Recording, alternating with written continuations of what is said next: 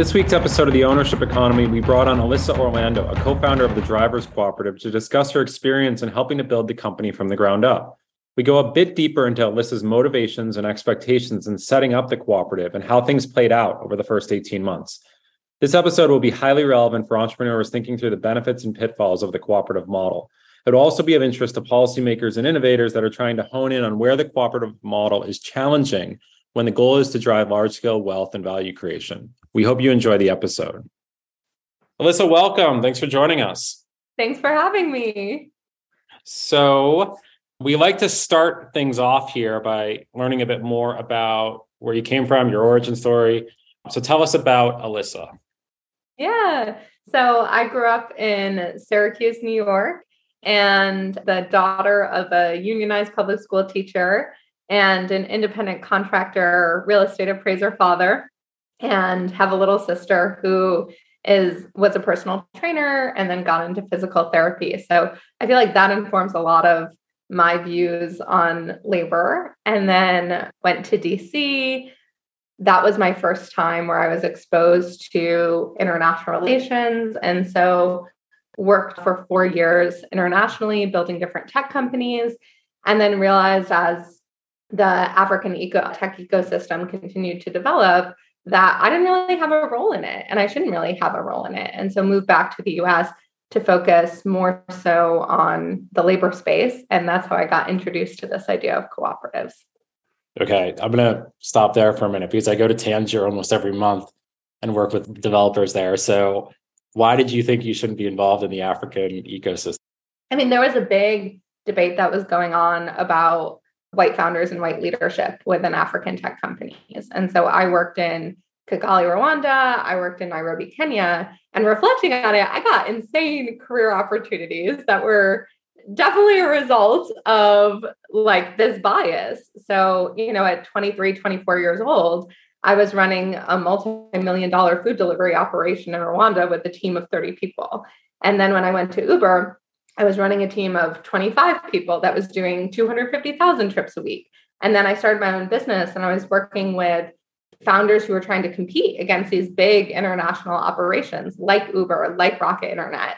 And a lot of them were just getting crushed, you know? So there really was a conversation around what is the tech ecosystem we want to build across sub-Saharan Africa. And you've seen a real evolution of that. Like now there are multiple billion dollar Nigerian startups. And it was really amazing to be part of that evolution. I think it's a similar conversation to what we're having in co-ops, right? Like who should be the leadership? Like who should be the founders? Like where is the money coming from? You know? And so I think as as that evolution was happening, I was like, okay, you know, this is not this is not an authentic founder story that I can tell, you know. Mm. Whereas I feel like with the drivers co-op for example there was like this really authentic founder story behind it both with my family and with my experience at uber. So that's okay i just want to push on that one more time before yeah. we get into the drivers co-op right? So you graduate summa cum laude from a good school. You go to mckinsey for a couple of years right? And this is both before you go and work at at Jumia and uber in rwanda and kenya yeah. Don't you think that those two experiences allowed you to bring a perspective that might not whether white or you know a local in Kenya or Rwanda don't you think those two experiences were pretty unique that allow and it, further you studied I think you actually you know your studies were on sub-Saharan Africa as well in school and so I'm just wondering where this kind of concept comes from and and wanted to push back one more time on this before we go into drivers cooperative Totally. Can, can, I interject? Of course. Mm-hmm. Yeah, All but after she finished his shot, after she fine, finished. fine. Go ahead, please. no, I think I mean the answer is yes in terms of a concrete skill set, but it's always like get in, transfer knowledge, get out. So a concrete example of this is when I was at the food delivery company, we would always get these Excel and CSV reports. And no one wakes up learning how to do a pivot table in Excel, right? no one wakes up knowing that. And so every Friday afternoon, we'd have these like three hour long Excel training classes. So then, like, head of vendor relations could go through those reports and be like, okay, here are top performing, here are lower performing vendors so that I know who to reach out to and develop relationships with. So I think from a concrete skill set perspective, yes, but it has to be. And I took this same attitude at the co-op, right? It's like, let's take all this fancy education and fancy training, share it with as many people as possible, and then step away. That's like, I think a really much easier, straightforward one for me personally, not speaking for Alissa here, is that every single week there's a set of white founders using Capital Flight to start a financial fintech company in sub Saharan Africa. And my question has always been what is the ownership structure and where do the returns go? Right? You're coming in from outside, parachuting in with capital rich companies with questionable ownership. And how what is the distribution of that when you exit right this isn't true for all african unicorns but the substantial amount I'm not going to name names because i don't want people to come after us but you just you follow these channels it's very obvious you're like hmm. right but is the issue is that people are white or is the issue the ownership distribution I don't think the whiteness matters so much. I think it's ownership distribution, foreign and not. And I also think capital flight is a real thing. And this only adds to that, right? Like when you look at the capital inflows to sub-Saharan Africa, it's absolutely ridiculous, right? Like over the, I mean, you know this world. I mean, like I don't have to explain this to you, but you know, it's something like 24 to one. You know, people like, oh, there's so much foreign, you know, development capital and all that. But then when you look at the actual distribution of where resources, and where products end up from natural resources and what comes into Africa as a result of that, it's very grim. So I was yeah, but it's also I mean a lot of that FDI. I mean this is a totally different conversation, so we can button it up after this. But totally. like a lot of that FDI is coming from China now, right? And oh, coming oh, yeah, on yeah, yeah. worse, I'm uh, coming on worse terms, and from Russia, for a reason. particularly. Yeah, what? For a reason, though, not that China and Russia are saviors, but those people got fucked by the Western world for the last 70 years, and they're like, well, let's see if this is going. to It's not going to be better. yeah. Like, okay. I mean, I mean, much much longer kind of geopolitical conversation. Around, like doesn't yeah. matter the people involved. I think it matters about money, right? And ownership is like the big ticket money item, right? That's where you get your billions. But there were also salary conversations, right? Like small ticket money issues. And, you know, based on there were racial pay differential differentials, you know, to the effect of like three to five to 10x. So I think like I yes, there's like a dignity element of it, but I think a lot of times that dignity is reflected in like hard dollars. and so I think that's for me really what it came down to is where is the money going, both from like equity perspective and from a salary perspective. Interesting. And so, what was the original impetus for wanting to join Drivers Cooperative? So, there was no Drivers Cooperative to join. So, when I graduated from my MBA, I was actually exploring doing a search fund, which is what I'm doing now. And I was looking into home care companies. And in looking into home care companies, I came across cooperative home care associates in New York City. And looking into it, I was like, this is incredible. And so I was actually reached out to a friend from Kenya who was the CFO of One Acre Fund. And I was sharing this with him because he was checking in on me, you know, like, what are you up to? What are you working on now? And he had said that he had actually been exploring cooperatives for one acre fund and so gave me a whole bunch of materials about like read this so then i started sending blind emails to everyone who i could google in the cooperative space so i talked to DAWI melissa hoover i talked to camille kerr and she was the one who connected me with Erik Forman who was at the independent drivers guild and they had been having a course of which my other co founder, Ken Lewis, participated around how do we save money for drivers? And the idea was that there would be like these cute savings programs, right? Like 20% off gas or, you know, like a free oil change. And all the drivers were like, yeah, that's not what we want. So they were originally going to launch as a franchisee of Canadian cooperative called Eva. Now, when I joined, like, and so then with that connection, you know, Ken, Erik, and I are talking every day. They're really, there was like a shell with shell bylaws. And when we talk about bylaws, we can talk about that, which was copied from coffee shop cooperative, but it was a shell, right? There was no money running through the operation. And so when we were talking with Eva, this Canadian cooperative, talk about ownership, I looked at their ownership structure and it was exclusively owned by the two co founders and their father. And so I was uncomfortable launching a franchisee of as a cooperative of a privately owned Canadian corporation. And that's when, you know, I'm a fan of literal branding, unfortunately, not my string.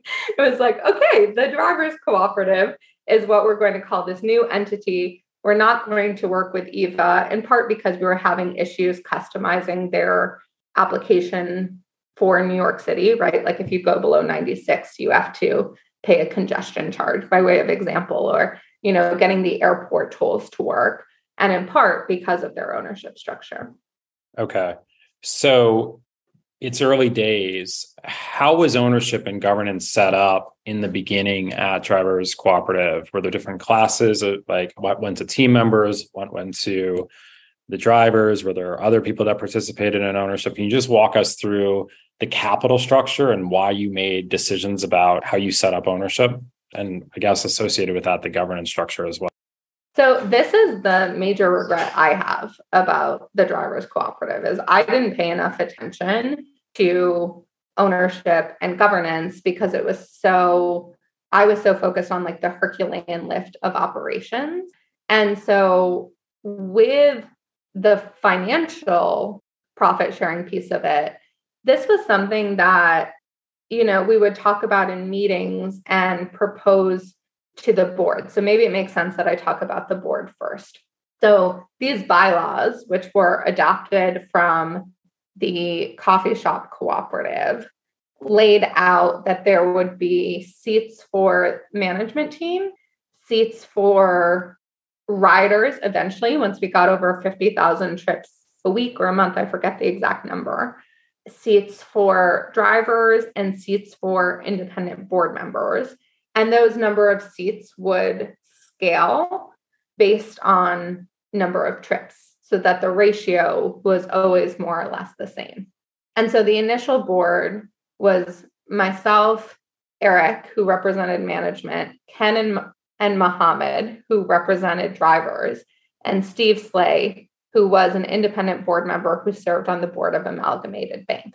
So that is our initial board from sort of day zero and we were each assigned different roles. So Erik had filed the incorporation papers two years ago and was de facto president and sort of stated that as such. Ken was vice president, and we decided these roles apart from Erik's at a meeting. I was initially supposed to be secretary, and I was like, guys, you can't have the only woman be a secretary. Like, come on, guys. And so became also I was managing the money. So I became treasurer, Muhammad became secretary, and those were the corporate functions. But from a management perspective, it was very much there were three co managing directors. I did finance and operations, Erik did business development, Ken did driver engagement. And the reason I draw that distinction is because I think as conflict came later, those board designations were seen as authoritative. Whereas I think when we initially had the conversation, they were viewed as a necessary check the box legal designation rather than actually affecting the management of the operation. So that was the initial board. And from a profit. Can I just clarify? I want to make sure that I'm getting this right. So so you and Erik were essentially co-founders, right?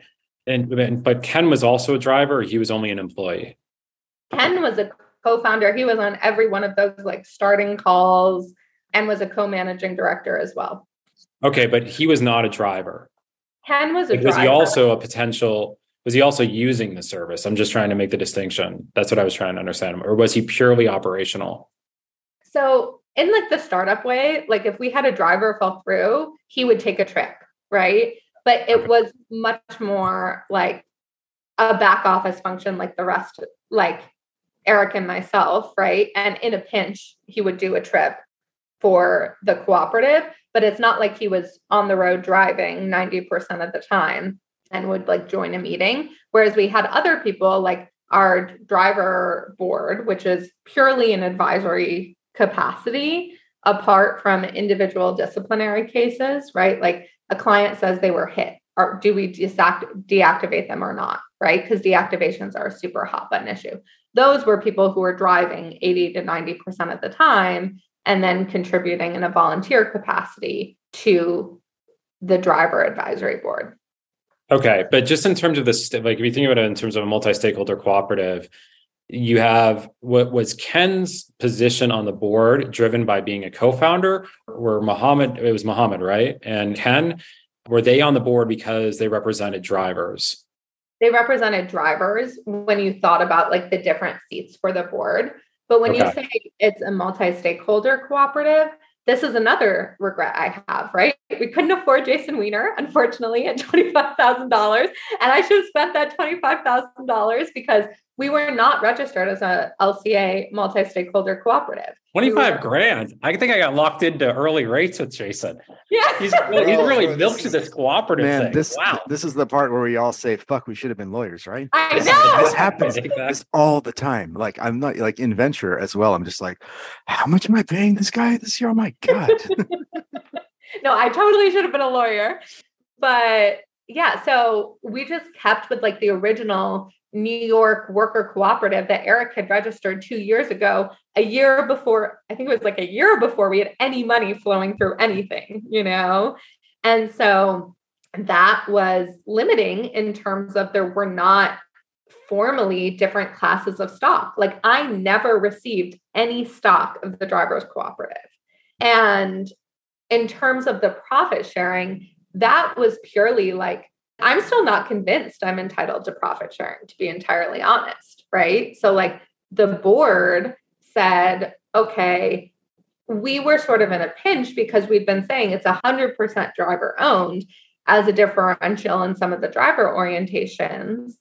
And then when it came time to profit sharing, we were like, whoa, this can't be 100% driver owned because our salary was so not appropriate for the amount of work we were doing. I mean, I've been vocal about this. I made $44,000 cash for the 18 months I was with the drivers cooperative, you know, working an average of 80 hour days.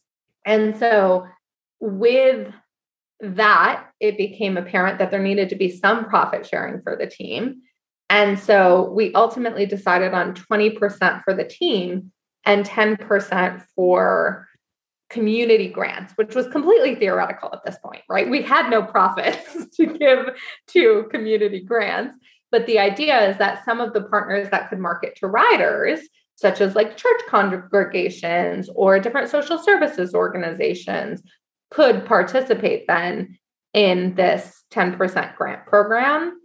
And then for the profit sharing for drivers, something that I felt strongly about is I wanted that profit sharing or patronage formula to build the business. I want to be structured in a way that it build the business. So we developed this formula of, and I wanted it to benefit the people who took early risk versus say, okay, every year we'll calculate your hours and divide by profits. Well, profits are going to go up over time. So the people who were at the beginning like could lose out. So we said one point per trip, three points per meeting attended. So if you were actively involved in governance, five points per rider acquired, 10 points per driver acquired. And then on the team profit sharing, it was straight hours worked. So no difference for any sort of position or wage differential, and no like block grants for like founding it by way of example, right? It was pure hours worked, which meant that like the people who were there early were diluted over time as like the team grew. Okay. So what drove the decision making around the 20% for the team? There was huge tension on this point. So a lot of it came from background, right? So do you believe that people should be compensated differentially based on position? That is the world I came from, you know?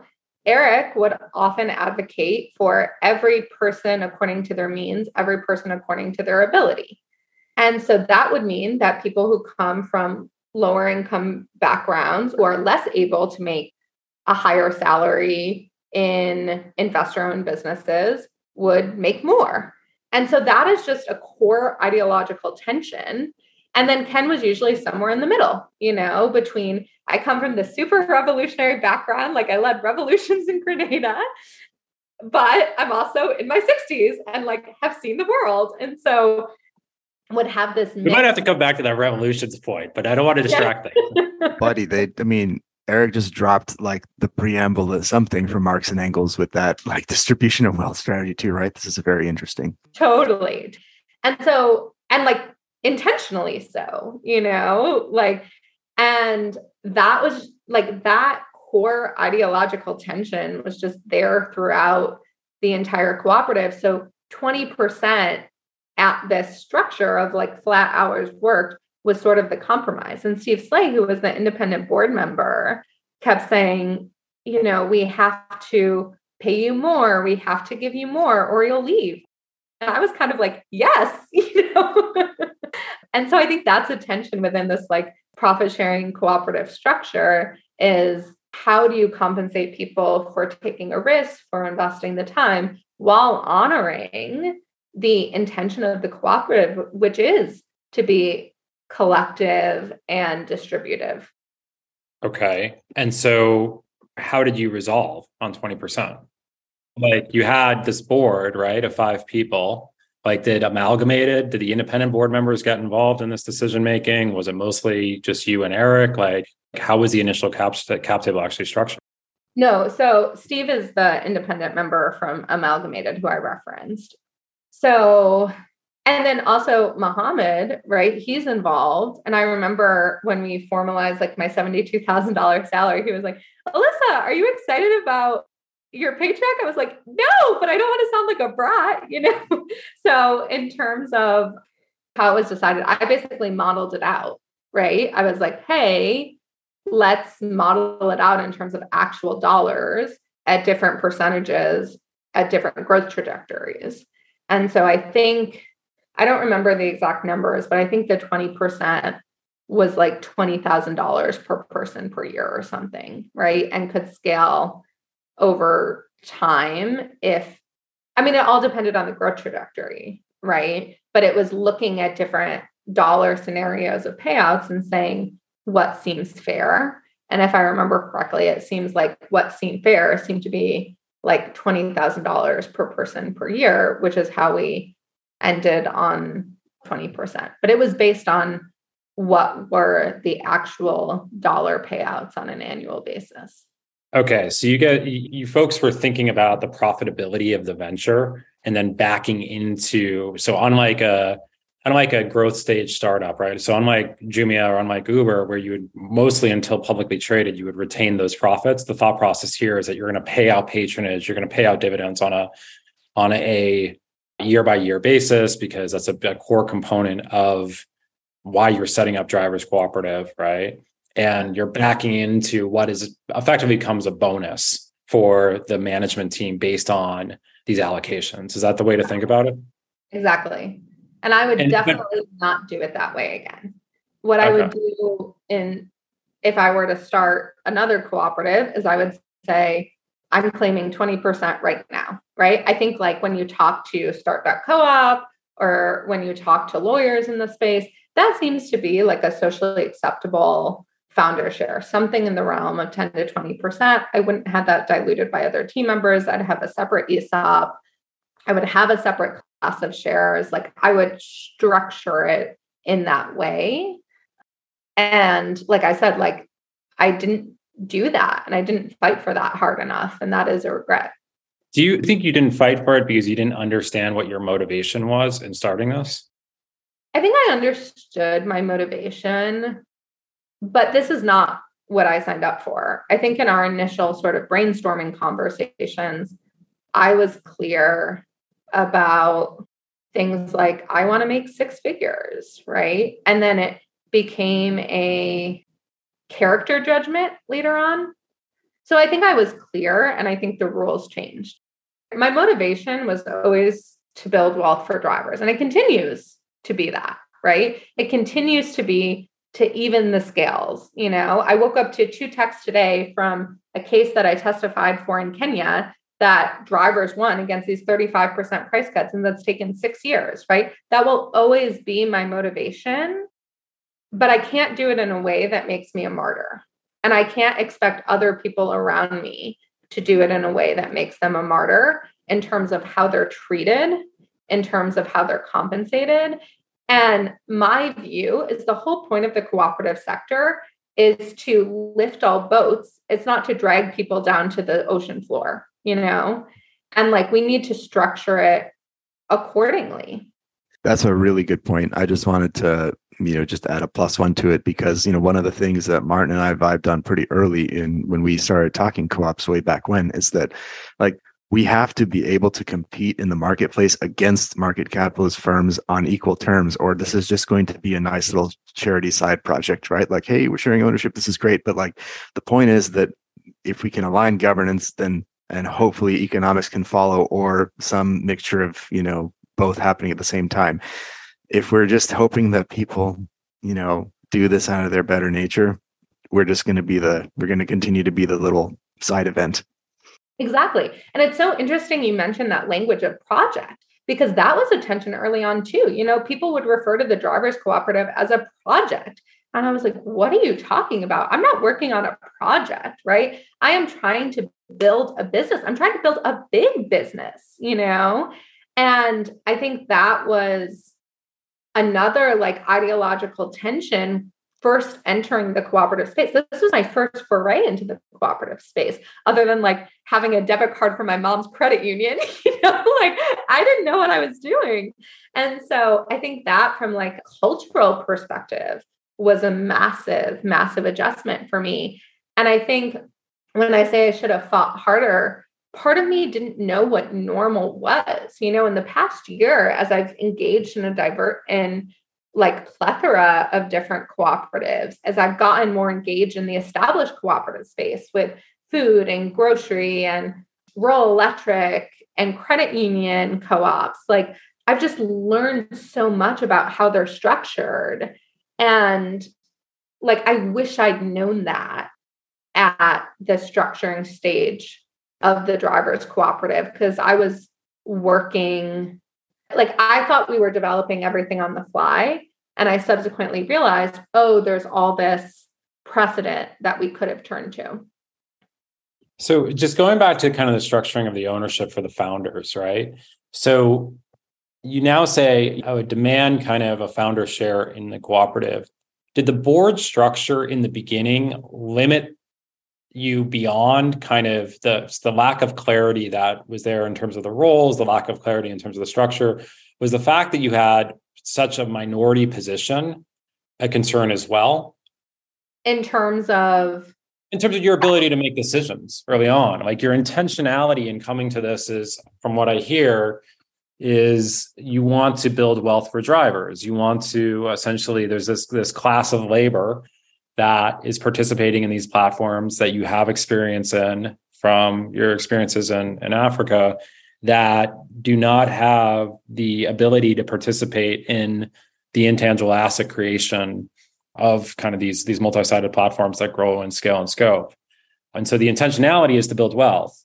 You mentioned that the the the governance structure inhibited some of the ability to, or you didn't mention, I guess the question is, did the governance structure and your minority position inhibit the ability for the firm to scale? Scale, yes, absolutely. Why? I think so. A concrete example is how to accept capital.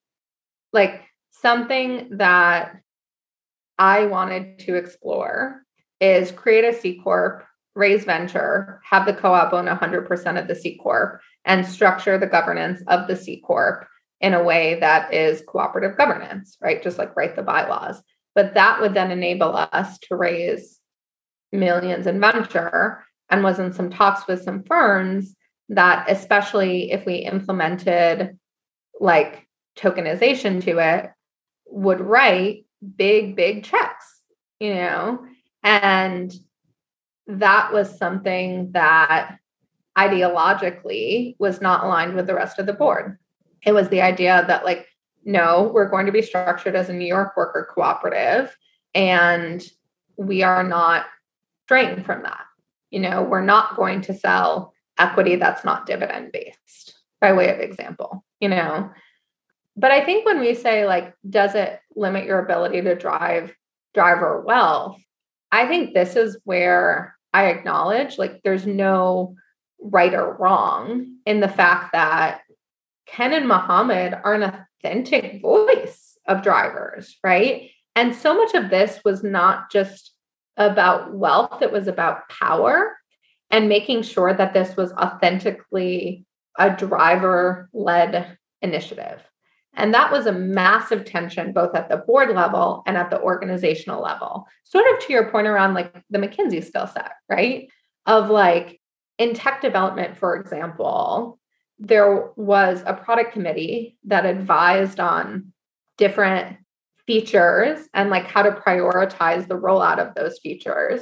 But then there would also be concerns when driver would suggest like a programming language and that would be like no right? We're not going to use that. And so i think there was at the board level at the organizational level this tension between professional experience in a concrete skill set and frontline expertise through years of being on the job. So when you say like did the board inhibit the growth of driver wealth? Like i don't know. I think it there was a difference between going deep for a small number of people both in terms of financial and political empowerment and going broader for a big for a larger swath of people. And i think the board was weighted towards that former category. Interesting is there any way that you could have known that before you went in? Yes, I totally should have known that before. I think like the ideologies of people, right? The ideologies of individuals were clear as day from the first conversation, you know? You said it yourself kind of with the the usage of the term project versus, you know, business company, right? Like you uh, entered, you know, some Marxist praxis plus cooperative, which look, I have many friends who are Marxists. It all depends on your flavor of Marxism, but I mean, you got to get shit done at the end of the day, right? Like, and I think like like I don't want to be like, well, I got everything done and no one got anything else done. Like that was not the reality, you know. I think, for example, some of that alternative thinking like created these really creative partnerships that I would not have come up with. You know, like an example was this refinancing deal between the Lower East Side People's Federal Credit Union and the co op. Like that created, talk about like creating driver wealth. I mean, we had multiple stories of people saving hundreds of dollars every month by refinancing their vehicle. That is definitely not something I would have done independently because I'm like, it's not in our core business. Like, yeah. you know, like I didn't have the relationship with the credit union. But I think in terms of like delegation and letting people lead and the speed of scale and like done is better than perfect, like those were ideologies that I very strongly held that were not shared by the rest of the team. And there were views that they held very, like, they held very strongly, such as every decision needs driver input and buy in that I didn't agree with, right? Okay, cool. So let's just stay on this board thing for one more second, right? So so Steve, what did he bring to this first mix? Was he the initial capital? Like how did he get involved as an independent board member? And uh, what sort of dynamic did someone from the finance background bring to these conversations that were, were happening between you and Ken and Mohammed and Erik? He had like advised on the project when it was still an EVA stage and had a pre-existing relationship with Erik, which is again something I would do differently, right? Really think through who are the independent board members that we're bringing on, where are their allegiances. But I think in terms of the perspective that he brought, there was a level of pragmatism, I would say, in terms of things like you know, I keep bringing up the compensation policy, but that was a big board level decision, you know, and he would also like, I feel like he was an ally in terms of structuring board meetings by way of example.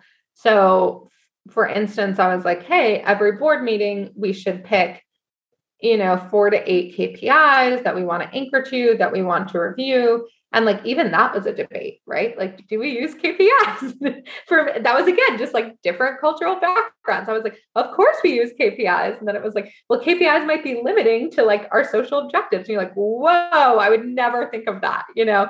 So I feel like Steve was an ally in terms of just how do you structure and run and administer a board meeting from a process perspective? Like, how do you call a vote? How do you second a vote? That sort of thing. And then in terms of the initial capital, so when we did our regulation crowdfunding campaign, you need a lead investor to sort of launch the campaign. And he contributed $50,000, which was not the expectation when he joined the board. But, you know, when you're looking for an anchor investor, it made sense to ask him given his board position. Okay. You stay on the board for a while, but I think we can move on to other things. So, in terms of tokenization, you mentioned that you would have tokenized this network and that might have unlocked something that you were not able to do through the cooperative structure. You mentioned setting up a Delaware C Corp, raising money into the Delaware C Corp, and then having the C Corp either owned by a trust or a cooperative or, or something. Why would you want to set up that structure? And what would tokenization allow that the traditional cooperative structure didn't? Purely money is why I do it, right? To be able to fundraise more I think for a consumer ride hailing company, like you can't bring a knife to a gunfight, you know? And I think cooperative has found its footing with these government transportation contracts. They're all pre-scheduled. You can give a driver a route for a day. You know, you get three clients and you get sort of unlimited trips. Three clients being like the MTA, Department of Health, Board of Elections. And I think that's great fit for the current capitalization the way I think about like the cooperative structure is if you have a private equity type business, then great, you can be a co-op, right? You can get your initial capital through debt, you know exactly what your economics will be, you know when you'll be able to pay back your debt. Do it as a straight co-op. If you're competing against venture or if you're entering into a venture space, then I think these more alternative structures, whether you know, like the C Corp or the DAO or whatever. It's just making sure that you are able to raise the tens of millions or hundreds of millions of capital that is needed to really establish a presence.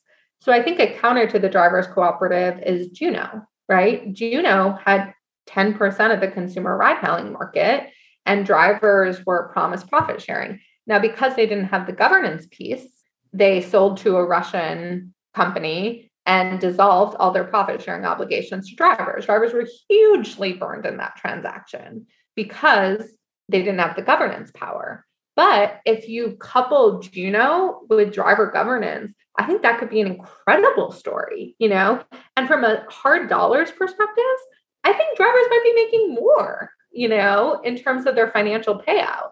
I think that's been inspiring to look at like, you know, this Pete Stavros KKR payouts, right? People are making one, two, three X their annual salaries. Like versus you look at dividends paid by some worker cooperatives and it's like 10% of their salary, if that, right? And so I think it would be purely from the ability to raise massive volumes of equity capital and to see if it would lead to a higher absolute dollar payout for members.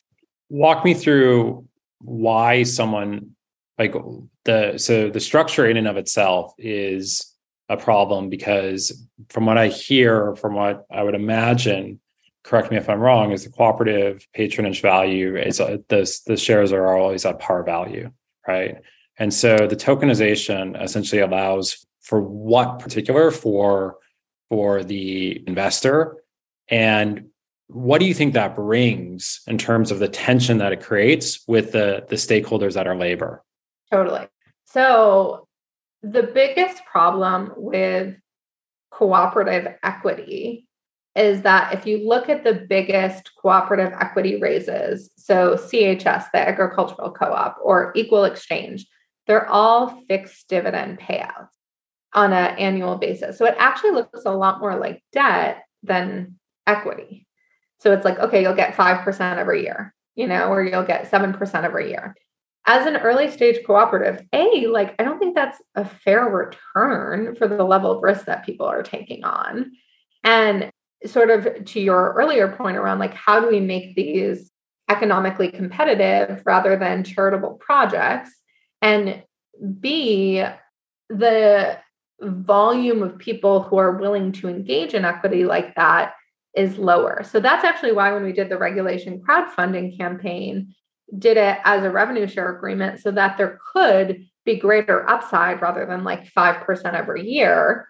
And then also something I heard from funds was like, well, from a tax perspective, and I by no means understand this, we're going to have to pay some more lawyers to figure this out. If you get an annual payment rather than a one time liquidation, that messes up a lot of fund dynamics, right? Of yeah, like, it's an installment sale, right? So, or can be classified as an installment sale. So interesting, very interesting. And then, like, like I know I've asked this question twice, but I want to ask it again because I really want to get your opinion on this. What does tokenization accomplish specifically? So on the labor side, frankly, I don't think it accomplishes that much, right? Because well, it allows, it gives someone within limits the chance to liquidate at any time, you know, and to have to like choose their payout schedule. I think that is an advantage. Like, even like you look at instant pay and like the effect that that's had on drivers like drivers freaking love instant pay you know so this is sort of like an it could be like an equity instant pay you know but when I was considering tokenization, it was far less so from the perspective of what is the advantage to drivers because I actually think it like creates a lot of barriers, right? Like I think it's hard to use. I think it's like I think it has like vibes, you know? Like if anything, I think it's a cost, but the advantage that I saw was unlocking the fundraising capital, which is why I keep referencing back to that. Yeah, I think like maybe another way to put it is, you know, when you have when you compare the cap table of say a platform cooperative and the tokenomics, you know, pie chart of any, you know, random protocol, they have that, you know, 55% ecosystem or community, you know, community allocation. Whereas on the cooperatives, you know, you have your 51% if you do your LCA or what have you of uh, member owners. That 51% is like it's spoken for legally, right? Like you have to be a member owner fulfilling the, you know, this particular definition and your rights are, you know, patronage, etc. You can't do anything else with that, right? And that's the thing we've kind of harped on here on the pod a little bit in the past, which is that you that just is hard to capitalize a business that way. And if you have your 51%, you're seeing this now in the crypto winter, right? Is that people are also dipping into the foundations who manage the, you know, you might have a protocol that has a foundation, and then the foundation gets the entire community and foundation disbursement of tokens and can decide what to do with it. Those foundations are now turning to some of the world's biggest capital allocators and saying, holy shit, please buy some of our tokens, right? Not going to name any names here, but it should be very obvious if you look at the top 25 on any on CoinMarketCap. Totally.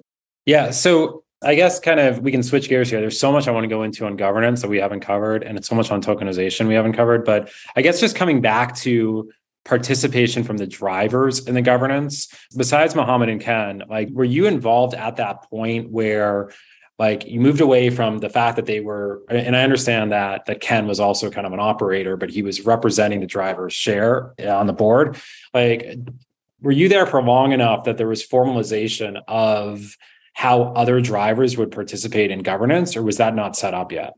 For sure. So there was the board the board of directors right which is what we spent the majority of time talking about.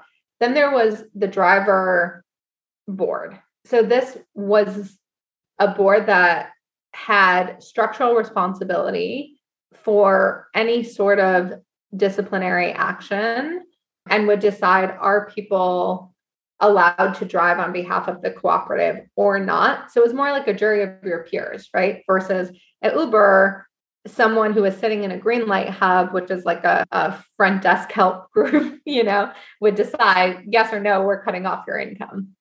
So that was innovation that the drivers cooperative was trying to advance and did advance. That was elected. So originally it was just sort of whoever joined the meeting. And then, like, I want to say like August or September of last year, there was a formal election for 18 positions. And in the bylaws, it stipulates that as well. And it says, I think nine are at large, and then nine are dedicated to different ethnic groups across the city to ensure representation of the different driver community, right? So, like, okay, we need some people from South Asia, from West Africa, from Eastern Europe, you know, and there's going to be a couple carved out seats for that. So, there was that election. Those were like the formal governance structures. Then there were voluntary boards. And so, three voluntary boards there was the product committee, there was the rider and driver recruitment committee, and there was the policy committee. So, these were weekly or bi weekly meetings to get driver input and direction across different initiatives. And then lastly, there was a driver's fellows program. So, this was a paid position in which people would work about 10 hours a week and contribute to different initiatives like flying at the airport or answering telephones or working the dispatch software or things like that. Okay. And if I wanted to get involved in one of the three kind of subcommittee boards, I could just join it.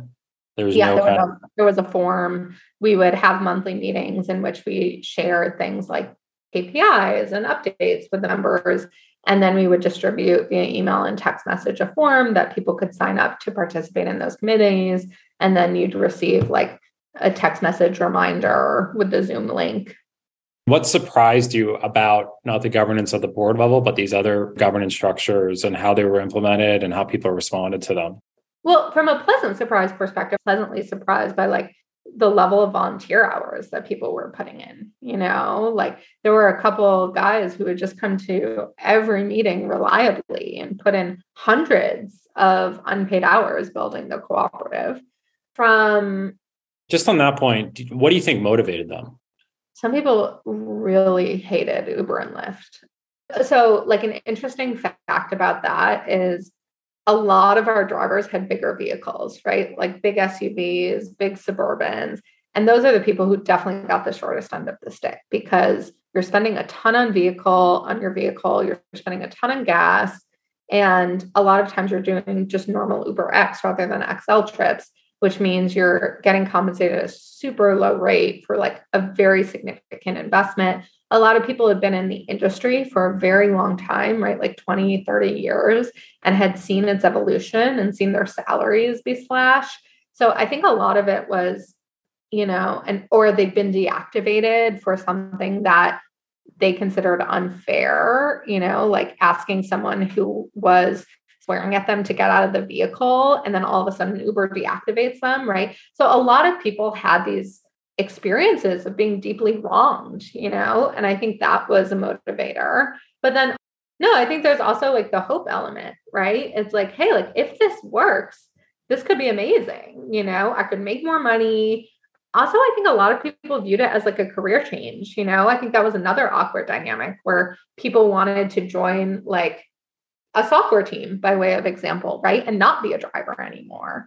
So I think I think there were a lot of those dynamics at play. But I think revenge, hope, and desire for like a life change. Right. But it sounds like when I hear the motivations, right, there were people who were actually doing a lot of calculating in terms of the profitability of their work, right? And that was a reason for exit from the main platforms. And then at the same time, we're contributing a lot of free labor. So I guess the question is like did do you think that the structure of the cooperative actually changed their psychology to one of more deferred gratification? Or was it the voice and participation that was so new and interesting to them that like how would you tease out those two?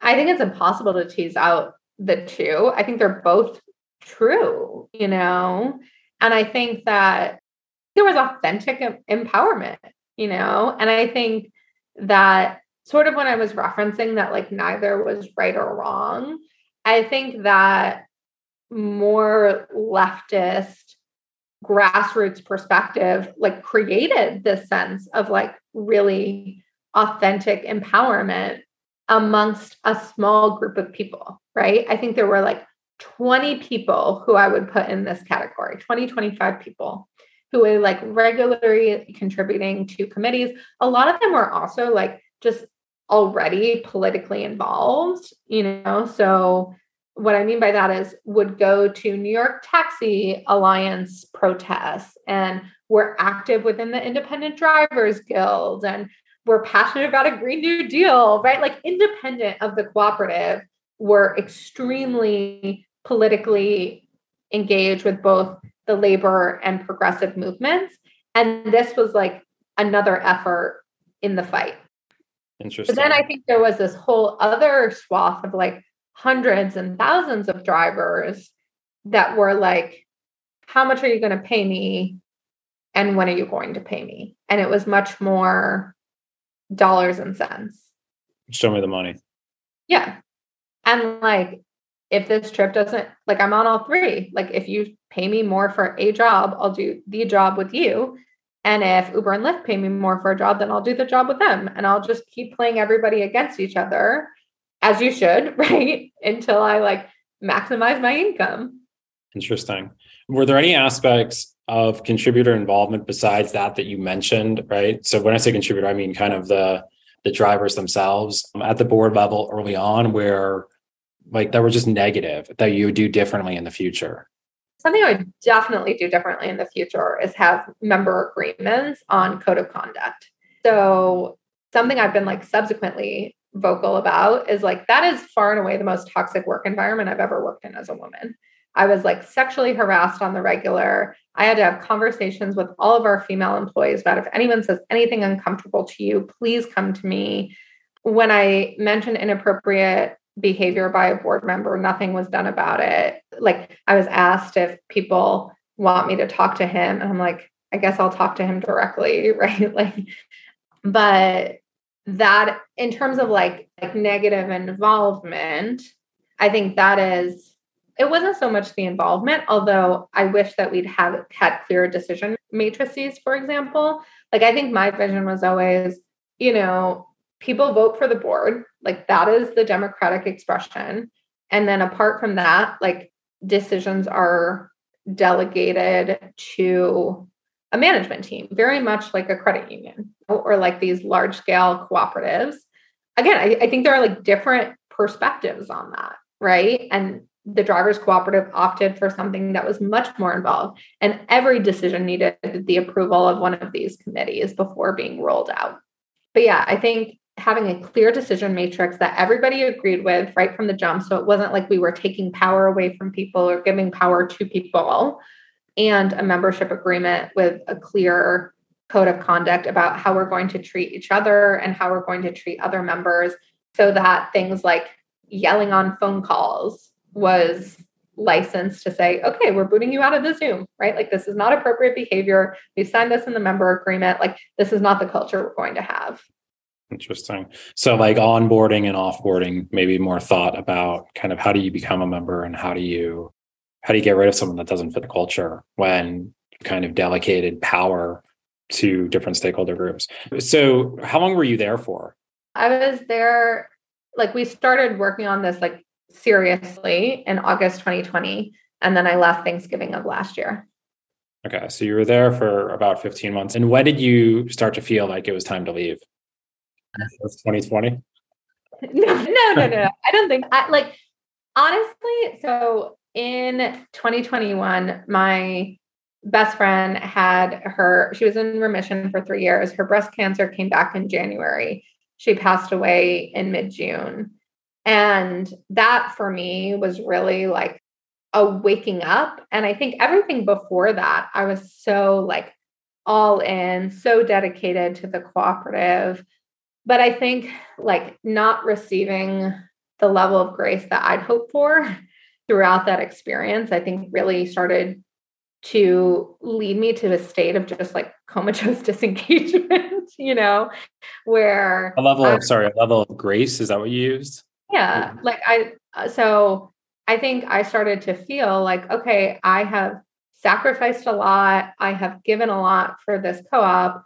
And then when I need like some time off or when I label appendix A, appendix B, you know, like cut me some slack, you know, and like was such in such a state of grief and just needing to take some time and not being given that just made me feel like this is I want a cooperative to show like a better way of doing things, like a better culture, a better, like a more compassionate culture, right? Like that is why we're supposed to be doing cooperatives. And when I received the exact opposite of that, I just, I couldn't keep justifying these sacrifices to myself as much as I wanted the vision to realize itself. And do you think the experience made you change your perspective on whether or not you would actually set up a cooperative again? Absolutely. Would you set one up again? So this is something I've really like been in deep reflection on over the past year because I think my view of cooperatives is sort of like that quote about democracy of like it's the best of the worst. and I would do it again, but I would do it with a lot more protections. I will not do it unpaid again. And I would hire slowly rather than build a coalition of the willing. Interesting. Okay, cool. So what else did, were you kind of coming into this that you thought we would ask about that we haven't, or we should know about the experience? Well, I think where the business ended up is really important. You know, like consumer ride hailing did not work, you know, and when I talk about capital, something I always say is like, well, when we launch a new market in Uber or Rocket, people are paid a guaranteed hourly incentive like let's say $27 to just be online and accept trips. You have to accept 90% of trips that come in. That is what allows you to build this flywheel effect within ride hailing to say, okay, you know, there's riders know there's going to be a driver available. So then you're going to get more and more trip requests. And then your obligation from an hourly guarantee perspective is going to be replaced by riders actually paying for a fare. And that is something that did not work within the cooperative because A, we didn't have the funds to pay the hourly guarantee. And B, like this idea of ownership wasn't compelling enough for people to turn down trips with Uber and Lyft. However, I think the government transportation contract route for Access-a-Ride, for Medicaid non emergency medical transportation, for Get Out the Vote transportation is an amazing fit for this cooperative model because you're not reliant on this real time, real place marketplace. And instead, you're saying, okay, like we have these contracts, we'll fill up your day. You will make more money than if you're just like sitting around waiting for one off requests. And I'm just really grateful that path has realized itself. And I didn't leave until we'd signed at least one Access-a-Ride contract, right? I was like, I want to make sure that when I leave, there's at least a path to like making real money as a cooperative. And I think that's realized itself. Where I'm at right now is like, how do we build the next generation of billion dollar co ops, right? Like they exist, they exist all over the place, you know? There's over a hundred, but they are in these very specific sectors. How do we move beyond these very specific sectors where we've seen co op success, realize that same success outside of food, agriculture and grocery, energy, finance. and finance? Actually, that would be a great question to turn around to you, right? Like after you just went through, like, oh, how would I do this differently? Oh, that and the other. If you were going to, you know, start one, what do you think are the sectors that we really need to experiment in with shared ownership and governance? Care. I want to see a billion dollar home care co op. Like, I want to see that so badly. I think to the point around like private equity economics, I think it makes sense. Like we know exactly what we're getting. And something that I would love to see happen is we buy a home care company with the license for both like traditional agency based and consumer directed care. It has a bunch of like managed care organization contracts and existing state contract. Because that was the other thing when you're starting from scratch. I mean, we waited so long for licenses from the Taxi and Limousine Commission in the city, from the Department of Health at the state level. You know, so like buy a company with the licenses and like grow it from there. I think there's massive potential there. I've also heard a lot of appetite for childcare, but I think that's a little harder because you don't have like that referral network unless it's employer affiliated, right? Like, can we create a massive childcare network so that every credit union's employees has an affordable place to send their kids, right? And I think there's real potential for the established cooperatives to leverage their customer bases. I mean, we touch the cooperative sector touches millions of people every single day. Like, let's leverage that to have guaranteed customers for future co-ops that we want to launch in facilities management and but i think it's all these like i think it's all the private equity sectors right the private equity sectors with 10 to 15% ebitda super fragmented industries like i would not start against two venture back behemoths again which everyone said you know but you got to give it a try you like you know you got to shoot your shot but i think fragmented industries solid ebitda margins labor based services businesses is like where we can have billion dollar cooperatives.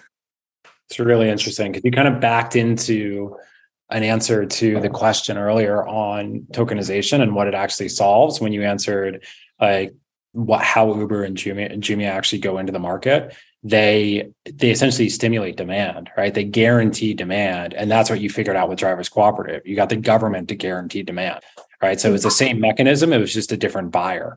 One was kind of institutional investors, the other was the government, but both were required to get the flywheel going. So really yeah. interesting.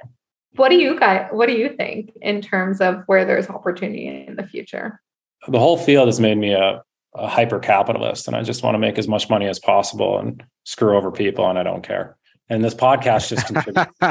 Every week I come on and I just I just yeah.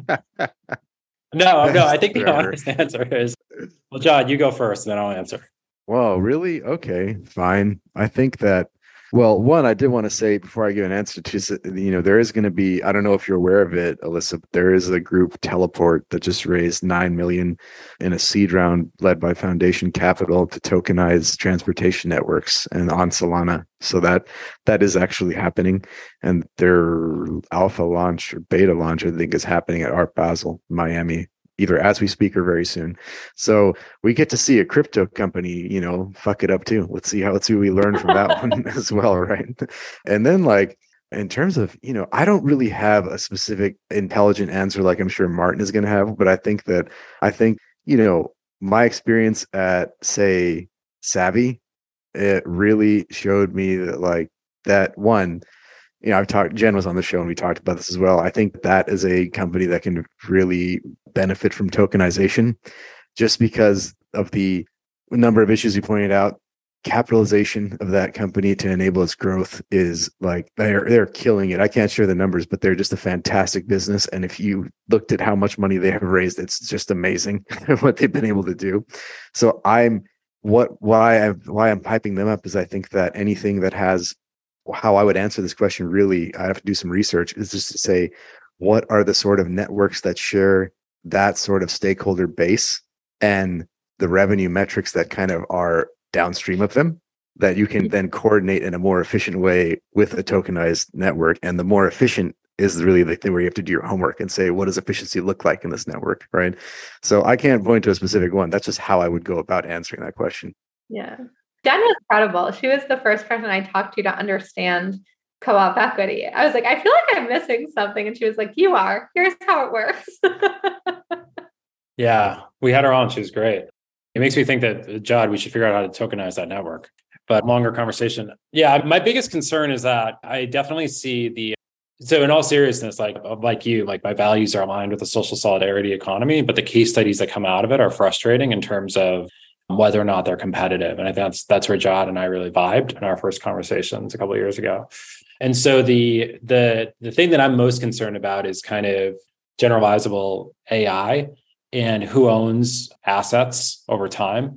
And so I can see a lot of this working in low skilled labor marketplaces, but I actually think that's less interesting over time because what's going to happen is more and more we're going to commoditize our minds. And a small group of the, a small kind of proportion of the of of the population is going to own the machines right? And to the extent that we don't participate in that ownership and participate in that governance um, even people like us on this call that went to top schools that have great jobs are where our negotiating power is actually going to become commoditized over time. And maybe we were lucky enough to live in a moment of time where we didn't have to worry about that. But to the extent that you have kids that are under the age of 10 they're going to have to worry about that.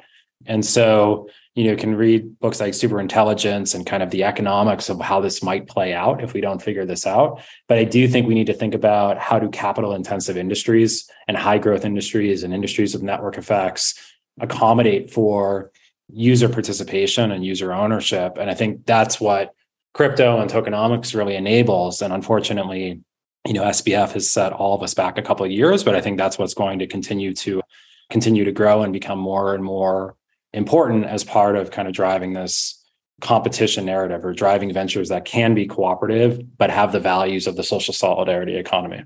Interesting. Have you read Ministry for the Future? No.